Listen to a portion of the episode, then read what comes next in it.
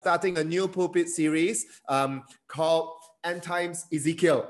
End Times Ezekiel. All right. Um, it's uh, End Times Ezekiel is not the whole book of Ezekiel. It's a section of Ezekiel. Ezekiel's 48 chapters, by the way. So if you want to do a pulpit series on the whole thing, it's going to last close to 11 months or 10 months. But anyway, so I hope all of you guys are are uh, all set uh, for the preaching. I'm I'm actually making myself all set for the preaching um, as well. Uh, okay, all right. So first question is, what is end times Ezekiel? Right, end times Ezekiel is the last 15 chapters of the book of Ezekiel. If you don't know, like, wait, wait, wait, wait, wait, back up a little bit. What is Ezekiel, right? Because you don't know. Maybe you're new to church. Maybe you uh, you haven't had the chance to go through your whole Old Testament since you came to faith or something. So Ezekiel is a book in the Bible. Okay, it's a book in the Bible. It's somewhere like yay in the middle bit uh, about the 60% mark, you know, um, in the thickness of your Bible. He was a prophet, right? We'll get to that in a moment. So Ezekiel is 48 chapters long. The final 15 chapters, 15, 16 chapters, thereabouts, okay, speaks about things that's going to happen in the future, right? In the end time. So, so yeah, I have it on the screen. It says it depicts God restoring his people after a long cycle. And this long cycle is like rebellion god's people rebels and then god judges them. They experience trauma in the midst of it and then they return to him. And so it's been a long cycle. In fact god's people have gone through many cycles of rebellion judgment trauma and then return to god and it's going on and on. But ezekiel goes through one of those cycles for us and it culminates in the eternal renewal the everlasting forever and ever renewal of people, renewal of relationships, renewal of worship, renewal of our cities, renewal of our land in the new heavens and the new earth. And that's why it's the end times portion of Ezekiel. Now, why are we studying this? Why are we studying this? Well, I'll tell you why we're not, what's not the reason why we're studying, because we don't have enough eschatology in our airspace. That's not why we're studying. It's not as if like um, we woke up with nothing better to do and go like, oh, I think we need to add more noise into this end times thing, you know, that we live in. It's not because we've got not enough eschatology. If you if you're following main church, if you're following other churches, you will probably know that um, and like every every church is touching on I exaggerate but many churches are, are talking about end times issues eschatology uh, um, that, that that's another word for end times things at the end right? And so uh, it's not strictly because we got not enough of that. In fact we have quite a lot of that. In fact if I may say so um, that as we go through as a main church with Pastor Chu and his Revelation series and then we are yeah, yeah. The, the world is coming to an end. I have a have a barking dog in my house. Yeah. Okay. Um, uh, as as we go through Revelation series, main church is going to be going through first and second uh, uh Zech- the ending of Zechariah, and then we're going through Thessalonians right now in the main church as well. You go to anywhere right now, chances are you're going to hear someone engaging on these topics. Not surprising. It's because of COVID. Everyone's trying to think about trying, trying to navigate uh, issues about what's happening in this world. As we go through it, nonetheless, our End Times Ezekiel series will help you to, to navigate your way through Revelation a little bit. You will see shades of Revelation chapter uh, 16, where you see the Armageddon, you will see shades of Revelation chapter 21, new earth, new heaven, new earth, new Jerusalem. You will see shades of Revelation 22 um, in the river of life. So we'll see a little bit more of all this later. But let me tell you why I believe this is the this is the time that the Lord wants us to pay attention to this portion of scripture. So, number one, that this portion of scripture is, excuse me, got something stuck in my throat. This portion of scripture is full of hope and promise. Okay, everybody say hope and promise, right? Say hope and promise. This portion of scripture is full of hope and promise that what that God is committed to his people right? That he is so fully invested into his people that he's going to go all in with them. And whether they're all in means they're going to go all in uh, uh, to, to, to, to take them through judgment, to take them through pain, to take them through trial, and then to take them out of it again. We're going to see that over the course of the next 12 weeks. But he is fully committed to his people. Number two, we're studying this because this is going to help us to know how we as Christians are to lead in our communities, in our families, in our homes, in our workplaces, in our eh, and in, in this land. So so maybe you say, oh, Pastor Fergus, is this just for church leaders? No, this is not just for church leaders. This is for all Christians. Why? But then I'm just a Christian. I'm just a normal guy in the pew, right? I'm not like a leader leader. Then no, every Christian is called to be a leader in our community, right? Because the New Testament says, Jesus says, you are a city on a hill.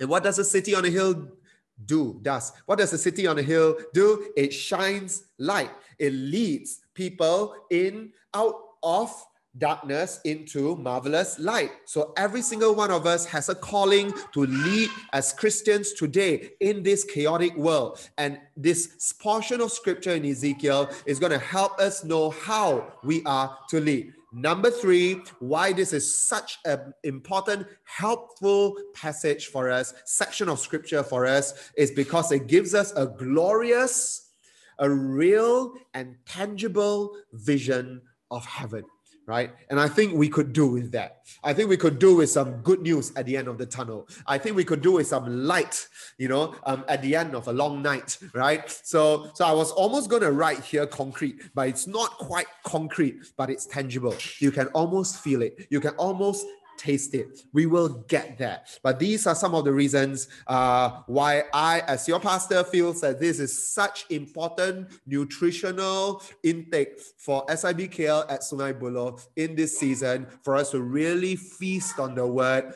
and grow, be fed, be grown, be changed by it. Amen. All right. So let's jump into Ezekiel itself. Today we are doing a big picture right? End times Ezekiel, big picture. And so I want to share with you a little bit about some background so that even if you came in with very little knowledge, uh, you won't be completely lost. So, who is this guy called Ezekiel? Ezekiel was a priest, he is a Jew. He lived in Judah, right, in, in, in, Jerusalem, just like many, many other Jews, about 600 years before Jesus, right? About 600 years before Jesus, that's BC. Ezekiel was a priest from a priestly family. But you will see later that Ezekiel was called to the vocation and the ministry of a prophet. Now, one thing you got to know about prophets prophets don't just predict the future. In fact, if you look at all of biblical prophecy, a very small proportion of it is about predicting stuff happening in the future, right? Majority of the prophetic word is hearing from God how we are to order our lives today. Okay? So, so I think that prophecy has a bit of a bad rap uh, for being all about predicting the future. And maybe among Christians, sometimes we don't dare to, to exercise or to allow ourselves into uh, the, the, the exercise in this gifting of prophecy because we think that it's all about future telling or what we call foretelling, but it is often, more often than not, not that kind of thing. It's about hearing from God about how we are to order our lives today and to declare it and speak it authoritatively. That's called forthtelling, right? Telling about what's coming now, right? So that's so he was called Ezekiel, priestly guy, okay, called into a different vocation, and maybe some of us are experiencing that right now. You started in one one vocation, and then uh, one one one kind of industry, and maybe the world changed, right? And if you find yourself doing something different, well, the world changed for Ezekiel, and he found his, found himself doing something different. What changed for him? Well, during those days, Israel was two nations, okay, and then the northern nation tribes got kena tapau, you know, you know, by, by enemies, Assyria. The, the southern kingdom called Judah, okay, uh, started being attacked by Babylon coming from the east. That's modern day Iran, right? Modern day Iraq, Iran, the area, right? So the Babylon, ba- Babylonian kingdom attacked them. They were forming political alliances with Egypt. Okay, at that time, they were forming political alliances with Egypt, hoping that Egypt will be able to support them and stem this tide of attacks from Babylon. Now, that they they they, they hedged their, their their bets wrong. You know uh, um, babylon was stronger than egypt. And essentially after uh, some 10 15 years of all these political kind of like tensions eventually babylon started to siege on the city of jerusalem.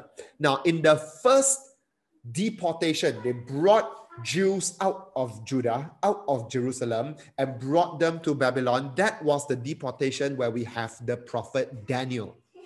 Okay, so Daniel, the young boy, ended up being part of the first deportation. Ezekiel was part of the second deportation. About six years after Daniel's deportation, Ezekiel was transferred, resettled, right? Essentially he was a refugee, right? Together with a bunch of other Jewish people, they were brought to Babylon and they stayed in Babylon in a refugee camp next to an irrigation uh, uh, uh, uh, channel, okay, canal uh, called the Chebar Canal, right? So their refugee camp was next to a river or next to a big monsoon drain, so to speak. Okay, and that's where they camped out. Okay, so so Ezekiel was a prophet running at the same time as Daniel and Jeremiah. So if you know a bit of your Bible, you know you these names will be familiar to you. Jeremiah stayed in Jerusalem.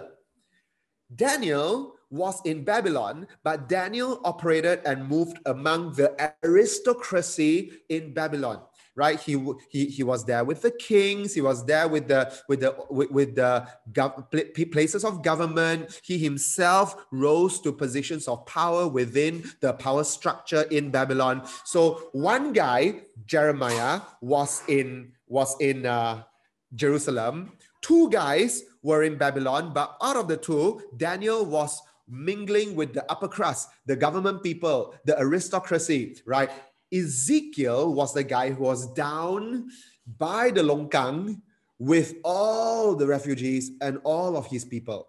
So you see three different prophets running at the same time, speaking to the same nation of people, but all doing different things in different places.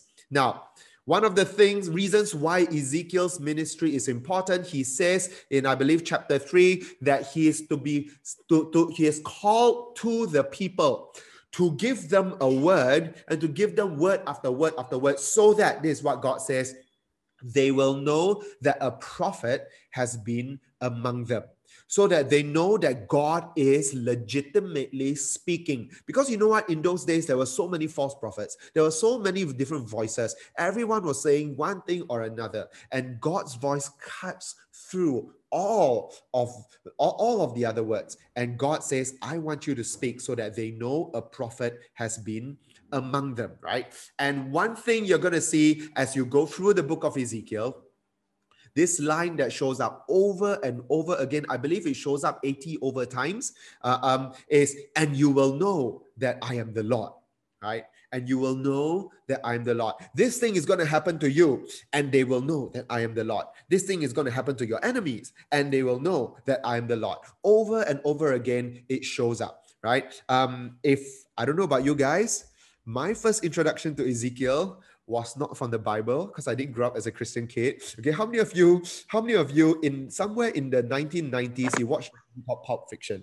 You raise your hand, right? If you watched a movie called Pulp Fiction, raise your hand, right? My my first contact with Ezekiel was Samuel L. Jackson uh, uh, with a gun uh, facing a bunch of kids who owe him money or owe his boss money and he says to them uh, uh, what does he say right uh, um,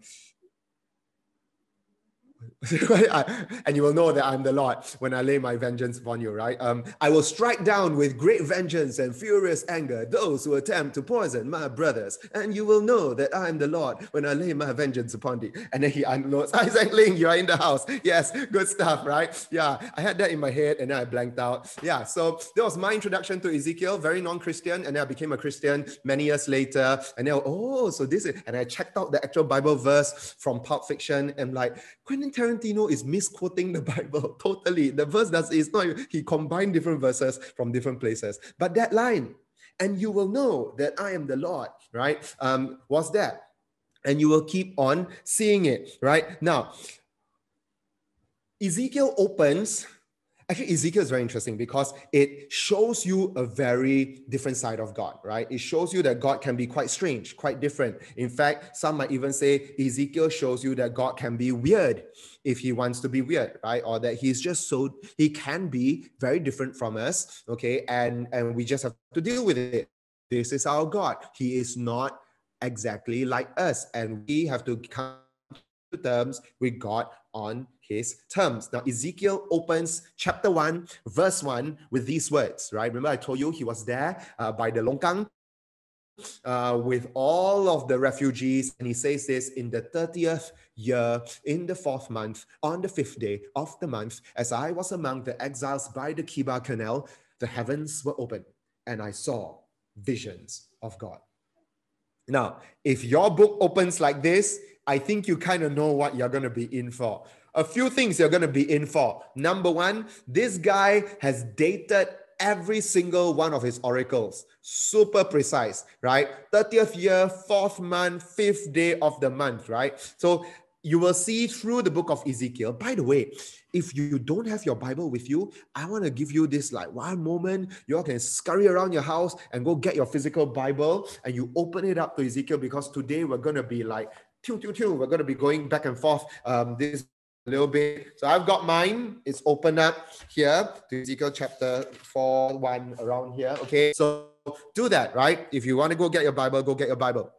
Now, few things you got to know. Number one is Ezekiel's recording of his dates of his oracles are super precise. Nobody, no other prophet has recorded his oracles in this way, right? Um, oracle is like a, like a foretelling type thing, right? Um, uh, another thing you'll see just from this first verse, right? Chapter 1, verse 1, you already can tell, okay, that um, he was there with the exiles and that he sees visions of God. So along the way, you're going to see lots of pretty incredible things. And I don't want you to assume that seeing these incredible things is the norm. You and I know they are not the norm, right? We don't just walk around outside our house and suddenly see like a like like four angels, wings touching each other, and wheels with eyes and all these things, right? Um, so so it's not the normative experience, but Ezekiel was appointed by God to see them.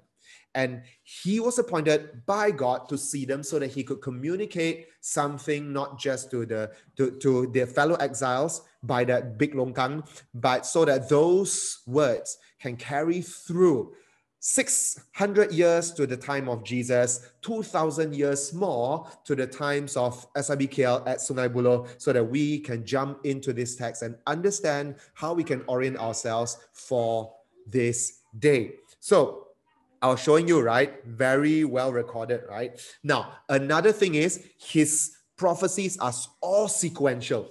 Okay. So because he dates it, you can tell that they are all sequential. And here's the thing Ezekiel structured the whole book of Ezekiel in the most beautiful, amazing way, right? Like it's like a piece of literary genius. It is so beautiful. I'm going to show you the structure of the book of Ezekiel. The whole thing is structured in a mirror image. Okay. Now, I see some of you guys who like you, you're pushing your face into the screen. Go ahead, push your face into the screen and see. The whole book of Ezekiel is in a mirror image. Okay. Biblical scholars call this a chiasm, C H I A S M, or, or this is a chiastic structure, right? But what it really means is that it opens first 11 chapters, okay? It talks about God, Yahweh, comes to investigate temple, right? He comes assess his temple. You're renting a house, comes to investigate and check your house, right? And so Yahweh comes to check on his temple. He finds that the temple has been defiled, and then his glory lifts and departs from Israel. Section B is now oracles of judgment. He, God is speaking prophetic chapter 12 until 23 when at 24 Jerusalem is besieged by Babylon, right? Now they haven't fallen yet. 24 they are besieged by Babylon. 5 until 2810 is a bunch of prophecies, oracles against foreign nations. So the earlier one was oracles of judgment against Israel, but 25 uh, to 2810 is, is prophecies against foreign nations, the enemies of Israel. And then for a short window, right? I think I got that wrong. It says 28, 11 to 10. It's not 11 to 10. Okay, it's 11 to something else. It's 11 to, um, gosh, I'm so sorry. Can somebody, so, somebody, uh, uh, verify that and put it on the chat, right? It's 28, 10 to Sila make slides in a rush. It's always like that, right? Until 19. Until 19. 28, 10, 11 until 19. It's not 10, it's 19. 9 and 10, 0 is not next to each other. That's why. Yeah. okay. So the apex, the peak of Ezekiel is the judgment on Satan, right? On the fallen cherub, the fallen angel. That is Satan himself, right? Um, and then from there, it spins back to reverse D, right? So, uh, so, so let me help you see this. There's section A, B, C, D, E. And then it mirror images backwards to reverse D, which is similar to D, oracles against all the other foreign nations. Continue, right? And then it reverses back to reverse C, which is a mirror image of Jerusalem being besieged. Now Jerusalem is destroyed. In chapter 33, legit, we're going to see this, right? 33, Jerusalem is destroyed. And then it moves from 34 to 39 is reverse B, which is the flip side of B. B was oracles of judgment against Israel. Reverse B is oracles of restoration for Israel. And then it goes backwards to reverse A, okay, where initially Yahweh comes to investigate his temple, finds it defiled, and then he leaves. Okay, reverse A, which is how the whole book ends, is Yahweh returns to his temple, restores the eternal city, and then he stays there forever. And when I saw this, uh, church, when I saw this, I got so excited. I was like, oh my gosh, this is like so beautiful. I, I have seen chiastic structures in like small passages before. Like Paul, you know, he says something, then he comes out, then he goes back in again. Like I've seen that before. I've never seen it for a whole book, you know. So I was so I was so enamored. I don't know what I don't know what's the word, but you know what? I believe that what this goes to show, this in itself, what this goes to show is not only that Ezekiel was a thoughtful man, right? He wasn't just like a guy who just does weird things, okay? But that God is a most beautiful, literally brilliant God, right? And I think we can appreciate that, okay? We can take a moment to appreciate that God is creative, God is brilliant, God is more brilliant than all of us, okay? And so he chose Ezekiel uh, uh, to, to have, to, to structure a book like this. But even then, that's not the point even then, that's not the point. I want to show you now. This is the big picture of the whole book of Ezekiel. Okay. Wait, just one, just back to the previous slide. Okay. This is the big picture of the whole book. Today, we're going to be in the first 11 chapters. Just we're going to scan through the first 11 chapters. Okay. Um, no deep diving today. Okay. Just the, scanning through the first 11 chapters. And I'm going to show you later how the rest of this whole 12 weeks, right? This week plus another 11 weeks, we're going to be in reverse C, reverse B, reverse A. Okay, starting from Jerusalem's fall, going back to, to all the oracles of restoration of Israel, and then all the end times parts will come in, right?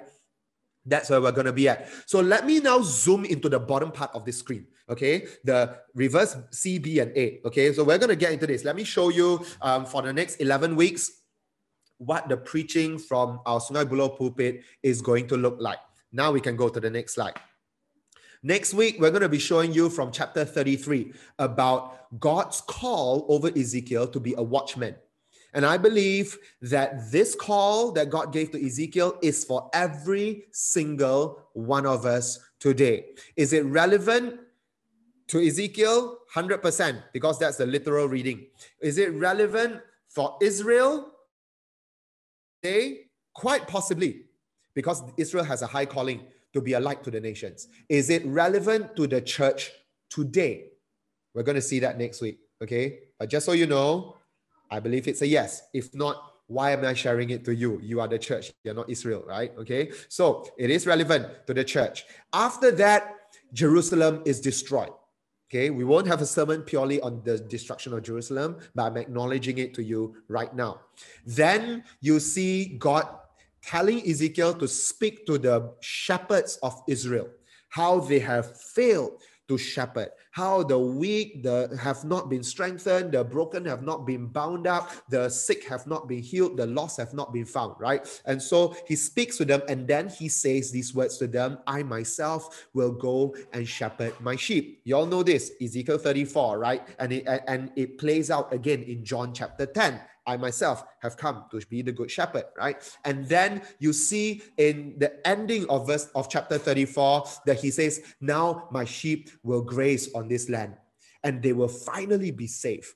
No, no, almost like no weapon form against them, right? No predator can come to harm them, right? And the land will finally yield its fruit. They will be on a pasture land that is safe and that is fertile. And finally, my sheep will find peace and rest. I will make a covenant of peace with them. Now, the next three sermons, these three sermons that you see at the top, right, speaks about our role in our community today.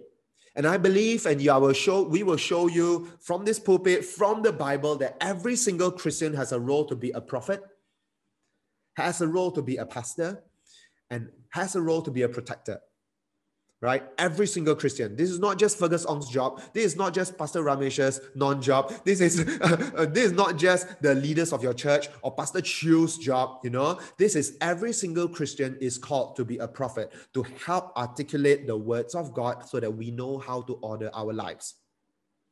Every Christian is called to love and care for one another, to bind the broken, to, to, to heal the sick, uh, to, to, to find the lost, to be a pastor.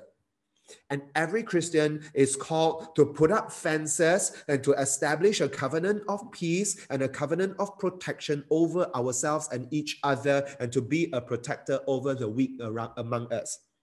So, this is going to be the opening, how God draws us into the end times of Ezekiel and the end times for us right? As he draws us into whatever you want to think about end times, whether it is this lifetime, two lifetimes more, or next generation, five generations on. Remember, I shared with y'all from First Thessalonians 5, we don't speculate, we just be ready, right? Remember? Okay, so how are we going to be ready? By being raised up to lead in every sphere of life, not just in church, but in every sphere of life. Okay, and how? Those three sermons are going to be key, right, in helping to shape our hearts. Now, the next four, the whole middle section of this series, we're going to be looking at how so so God starts pronouncing a word against the nations that trash talk Israel, right? Those who curse Israel, those who mock God's people, right? What's going to happen to them? What kind of fate awaits them? This is referencing a little bit like a like, like a shade of reference back to uh, of to Genesis 12 when God says to Abraham, "Those who curse you, I will curse; those who bless you, I will bless." Right? How does it play out here during a time when God Himself is laying down some serious fire on Israel? Right? You almost like you read it, you're going like, God, I don't know why you can say that those who hantam Israel uh, will be so cursed, but at the same time, I see you scolding them like so, like scolding them so hard, right? So how does it work out? Ha, week five, week five. Come, make sure you come for that, and we'll see how to navigate how we speak about not just Israel, national Israel, but the church and all of the movements and things that God is working on. Okay, so we'll come for that. Includes, uh, it includes trash talking other churches.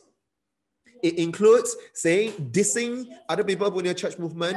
It includes all of these things. Okay. So come for that. Okay. Okay kids are getting a bit excited. Don't worry. Let's stay on this. I, I don't know if y'all can hear. I can hear. Okay, but don't worry. Okay. Then then God speaks about how He's gonna breathe life into into His people. He says, "I'm gonna give you a new heart.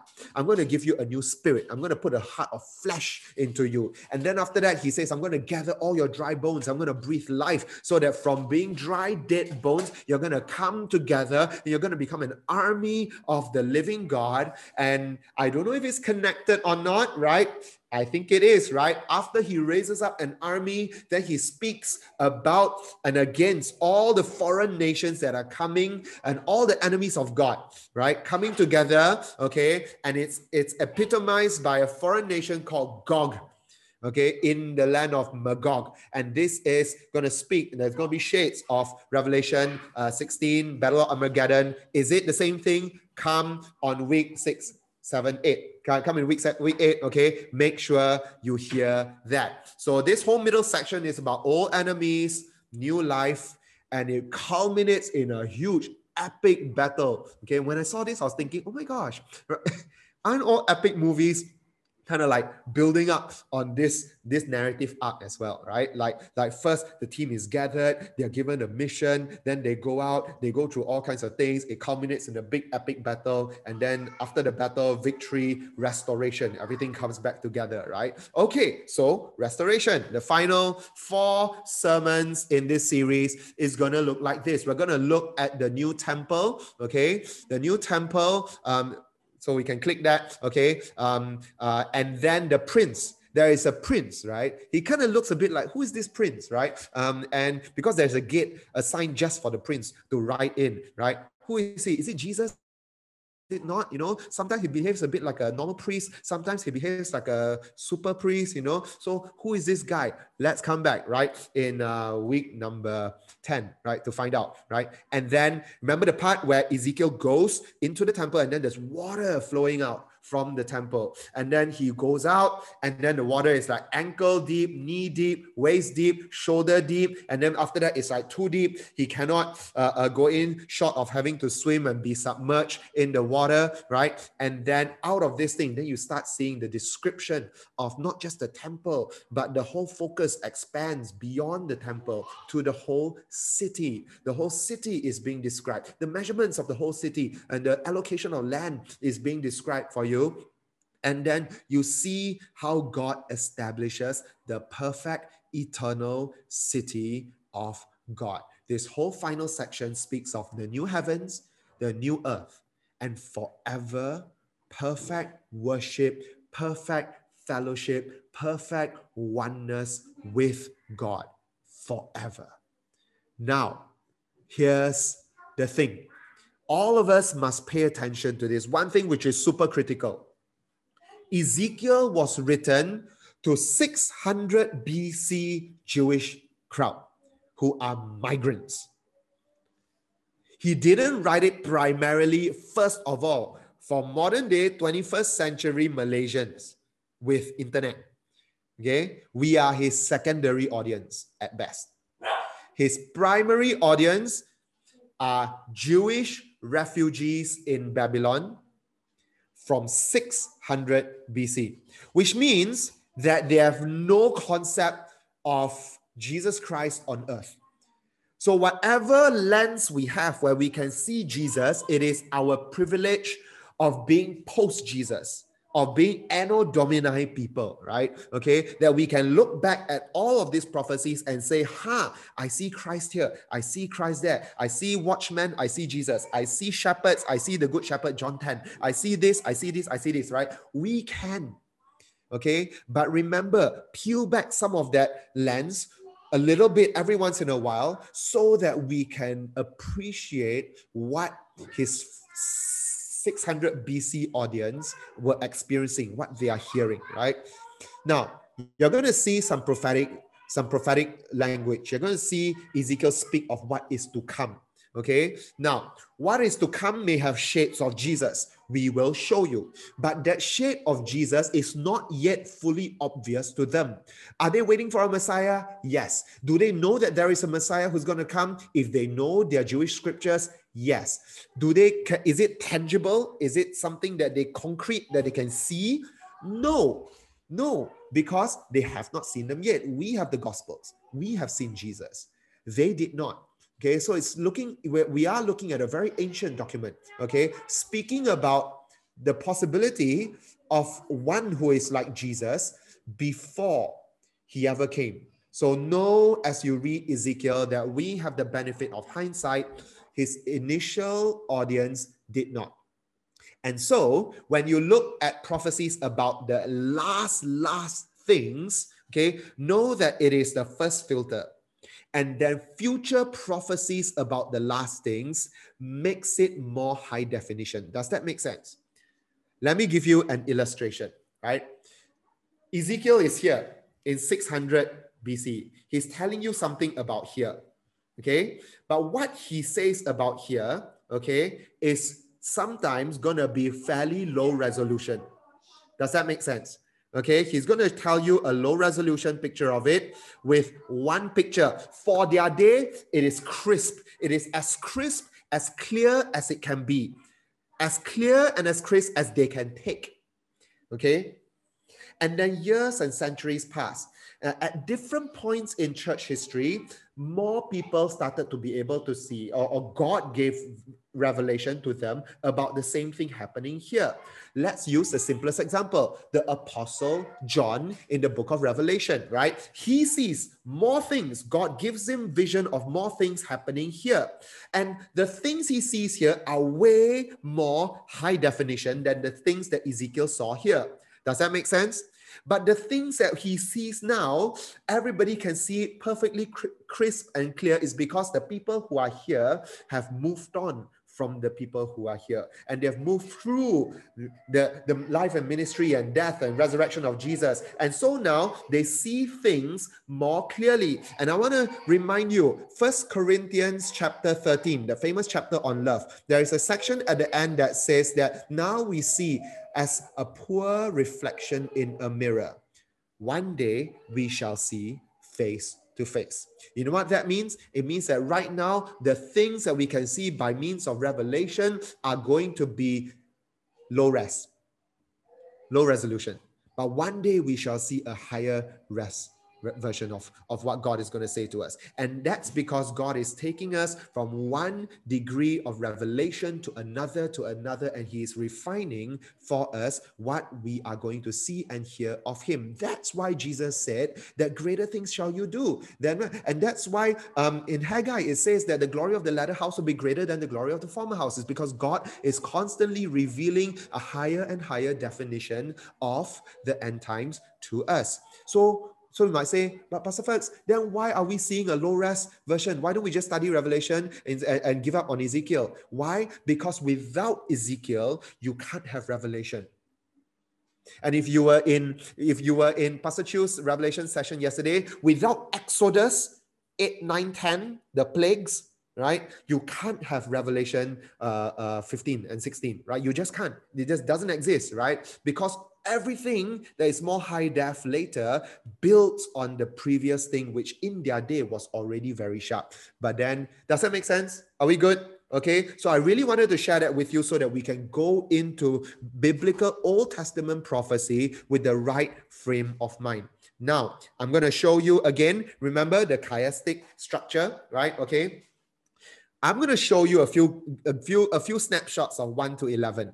And when you see 1 to 11, I want to show you how it bounces forward um, and gets repeated again in, um, in the end times Ezekiel portion, right? So here, let, let's, take, let's take a look at one. Next week, Pastor Ramesh is going to be preaching on watchmen, right? Watchman shows up in chapter 3. God appoints Ezekiel to the vocation of a watchman in chapter 3. And then he repeats and refines that vocational call in chapter 33. And so Pastor Ramesh will be preaching from chapter 33. He will definitely make reference to chapter 3 because God is saying the same thing then and the same thing in 33 again. But what's the difference?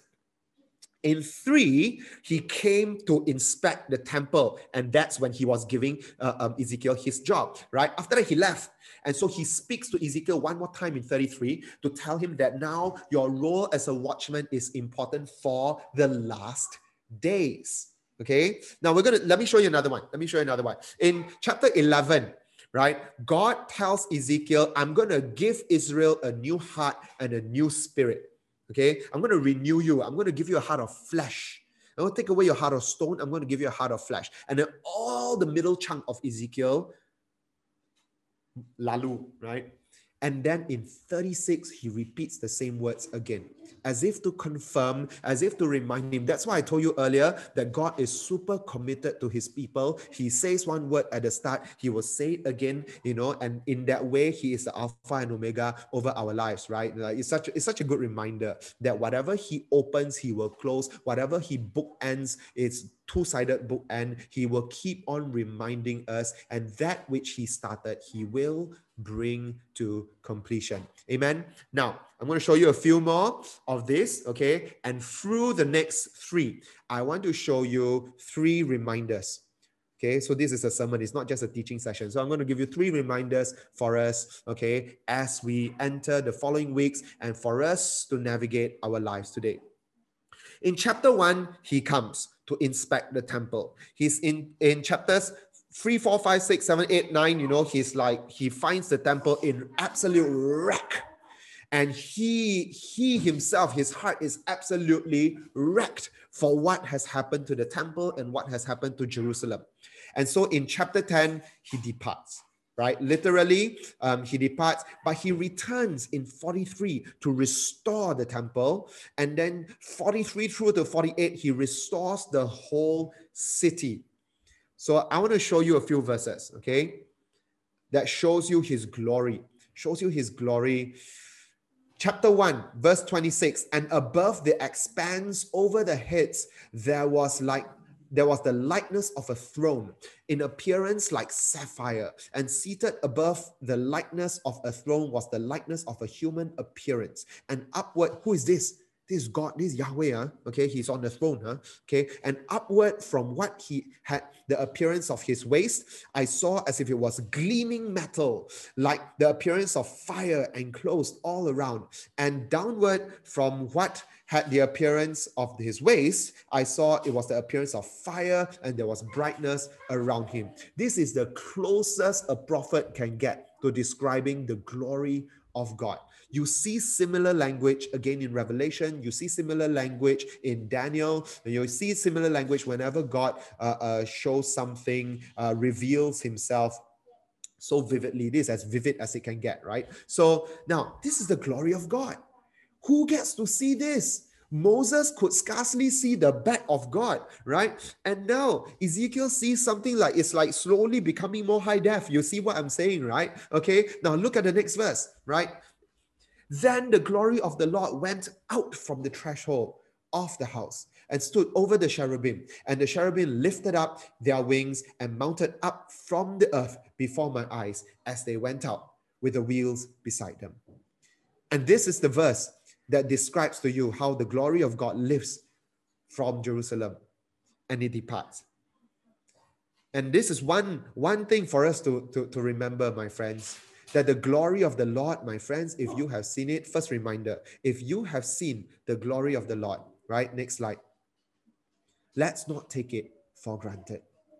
Let's not take it for granted, my friends. If you have seen the glory of God, let us cherish it. If we have tasted of his glory, let us be thankful and stay faithful. Now, I can tell you this the most recent time when I can say that I saw something truly amazing and glorious was in, okay, it's not the most recent time, but how about this?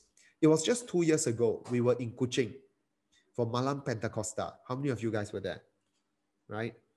And the stadium was filled with some what 50,000 people maybe right and maybe maybe 40,000 right 40,000 people you know packed to the brim and get them seated for virtually like like like had had muscular dystrophy and he could get up and he could run around right like literally I saw I seen the glory of God I have.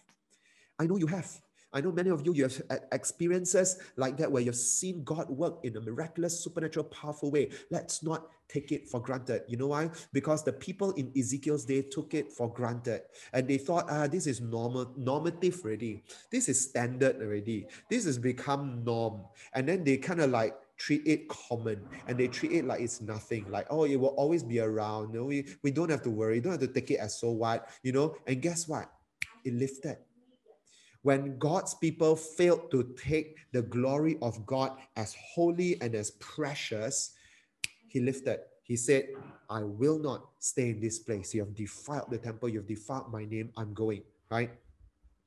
Next one, I want to show you. So this first one, okay. Now next one, fall of Jerusalem. Wow, you see now Ezekiel takes it. God do some really strange things. Okay, God makes Ezekiel do some really strange things, and in chapter four, he makes him do this brick Lego thing. You know, uh, where he where he reconstructs Jerusalem, and then he's trashing it. You know, um, to show that Jerusalem will be sieged. And then after that, he has to lie on one side you know, for 390 days. Then he has to lie on the other side for another 40 days. You know, like he does really strange. He cooks. He breaks his bread with human excrement, you know, and God says, do this so that people will know how, how stinking it will be for them, you know, in the days to come. It's like, wow, he does all these weird things to do what? To tell the people Jerusalem is going to fall. Four and five, go read it for yourselves. And then in 24, Jerusalem is sieged. In 33, Jerusalem is destroyed. But guess what? New Jerusalem shows up in chapter 48 at the very end. You see the new city. It's no longer Jerusalem of the earth. It's no longer Jerusalem of, of, of today, of the new Prime Minister Bennett. You know, it's not that. It's not that Israel. It is a new heaven, a new earth, a new city, a new dwelling place, the perfect version of what Jerusalem on earth should have approximated. That's the Jerusalem we are looking at. That's in chapter 48, right? Now, let me show you some verses. Let me show you some verses. Therefore, as I live, declares the Lord. Wow, this is so angry. Oh, I read also I scared, right? Surely because you have defiled my sanctuary with all your detestable things and with all your abominations, therefore I will withdraw. My eye will not spare, I will have no pity. Verse 12 A third of you shall die of pestilence, be consumed with fire, with famine in your midst. A third uh, uh, shall fall by the sword all around you, right? Um, and a third part I will scatter to all the winds and will unsheath the sword after them, right? Wow fierce war. And there's more, one more verse some more, you know, you see this in um, at the end uh, uh, in 33, right? In the 12th year of our exile, in the 10th month, fifth day of the month, you see, you see Ezekiel's pattern is all like that one, right? A fugitive from Jerusalem came to me in Babylon and said, the city has been struck down. And in the dot, dot, dot, imagine Ezekiel crying. Imagine that fugitive crying with him because finally the great city of Jerusalem, Hancho. And in verse 28, it says, And I will make the land a desolation and a waste, and her proud might shall come to an end, and the mountains of Israel shall be so desolate that none will pass through. And then they will know that I am the Lord when I have made the land a desolation and a waste, blah, blah, blah, right? But what can we learn from this horrific, horrific thing? What can we learn? I tell you what we can learn that for God, there's no such thing as too big to fail. This is a second reminder. God is prepared to tear down a big, precious thing in order to cleanse it and rebuild it. With God, there is no such thing as too big to fail. You know what that means, my friends? If there is something so big, so precious, but it is defiled, it is broken, it is not right before God, and in our human eyes we say cannot break this. This is too this is this has been around for hundreds of years thousands of years. We cannot must preserve it. But god says it's broken from the inside. It is it is it is cancerous toxic from the inside. You say no we we try okay? We do a bit of facelifting. Okay god a bit of facelifting. He says no and he's prepared to tear the whole thing down in order to build the whole thing back up. If building it up means cleansing it and giving it a new heart and a new spirit, God will do it. Our human inclination is to protect our big institutions and to protect our big creations. God does not care. how grand, how old it is, he will tear it all down if it is defiled. And let us remember that very clearly. Let us remember that very clearly. Yeah. It doesn't matter. It could be your business, your family business. It could be our 25 year old church. It could be Malaysia's independence. It could be whatever you want to talk about. It can be anything. No too big to fail for our God. And the final one, the final one I want to share with you, right? You see the holiness of the temple. In chapter 8, Ezekiel goes to the temple. God shows him, he takes him in a vision from Babylon to Jerusalem to look through a hole in the wall. And what he sees in that is the defiling of the temple. But then God restores the temple again, right? Let's take a look at the text, right? In Ezekiel 8, it says this Ezekiel looks through a hole in the wall of the temple and saw, and there engraved on the wall all around was every form of creeping things and loathsome beasts and all the idols of the house of Israel. And before them stood 70 men of the elders of the house of Israel. Then he said to me, Son of man, have you seen what the elders of the house of Israel are doing in the dark, each in his room of pictures? For they say, The Lord does not see us, the Lord has forsaken the land. Wow, every time I read Ezekiel 8, I feel so scared, man. It's like, wow, it's such a creepy uh, a picture for Ezekiel to peer through the uh, a hole in the wall and see what he sees, right? But God restores, you see, He restores. In the very end, He does restore the temple and true holy worship in the end, right? And what does this teach us? This teaches us that His holiness is still super, super, super important. Holiness is always a big deal to God. And just because we are cleansed by the blood of Jesus doesn't mean we can take it lightly. Just because we have been cleansed by the blood of Jesus doesn't mean we can take for granted that we can just keep running back to the cross and be cleansed and after that come out and live any old way we like. That is not a license for unholy living. We still must live to the highest call, the highest human possible way to live by means of holy living and righteous living. And when we legitimately fail, in spite of giving our best, we run to the cross, be cleansed, and then come back out into the world. That is true. True holiness does not look like people just living any way they like and then just keep using Jesus as a backup card. That is not that is not true holy living. So my friends, as we close right now, it's 11:15. First time in my life I finished on time, right? 11:15. Our uh, service runs 11:15. As we close, let us remember that our God is holy. But you know what, my friends? It's Father's Day, and we want to grow to be able to take responsibility for our land, to take responsibility to be the fathers and mothers over Malaysia. Amen. Let us turn to God the Father. We need a fresh wind.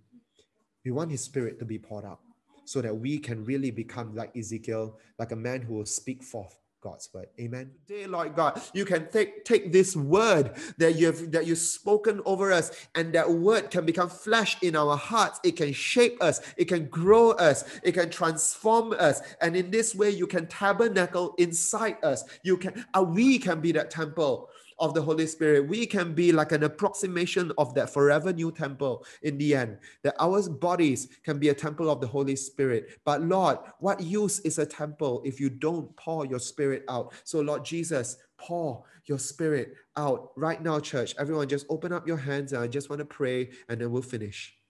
Just open up your hands before you.